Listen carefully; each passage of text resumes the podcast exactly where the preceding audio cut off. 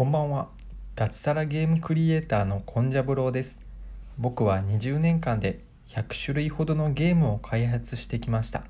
そのあたりのノウハウをゲームクリエイターを目指す学生向けに Twitter とブログで発信しています。もしいいなと思っていただけましたらフォローよろしくお願いいたします。公式 LINE では友達限定コンテンツとしてゲーム作りの開発日誌を無料で公開しています。ゲーム作りの裏側に興味がある方はブログ記事からお友達登録をお願いします。さて今日もブログを更新しました。テーマは本音をポロリ自分の心の声に耳を傾けるです。自分の本音に気づくって意外と難しいことだと思います。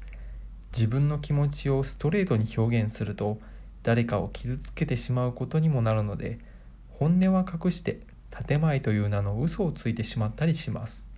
しかし本音というのはとても強力なものでどんなに隠してもいずれ前に出てきてしまいます。僕も学生上がりで起業した時に自分の力不足で辛い思いをしたことがあります。二度と会社を起こすまいと思っていたのに40を過ぎて会社を建ててしまいました。どうせ逃げれないならばできるだけ早いうちに自分の本音に向き合った方が良いと思います。体力が有り余っている時の方が困難に対処しやすいからです。以上差し当たり今思うことでした。私コンジャブローはブログにて平日毎日4センチから6センチの記事を書いています。Twitter や公式 LINE もよろしくお願いします。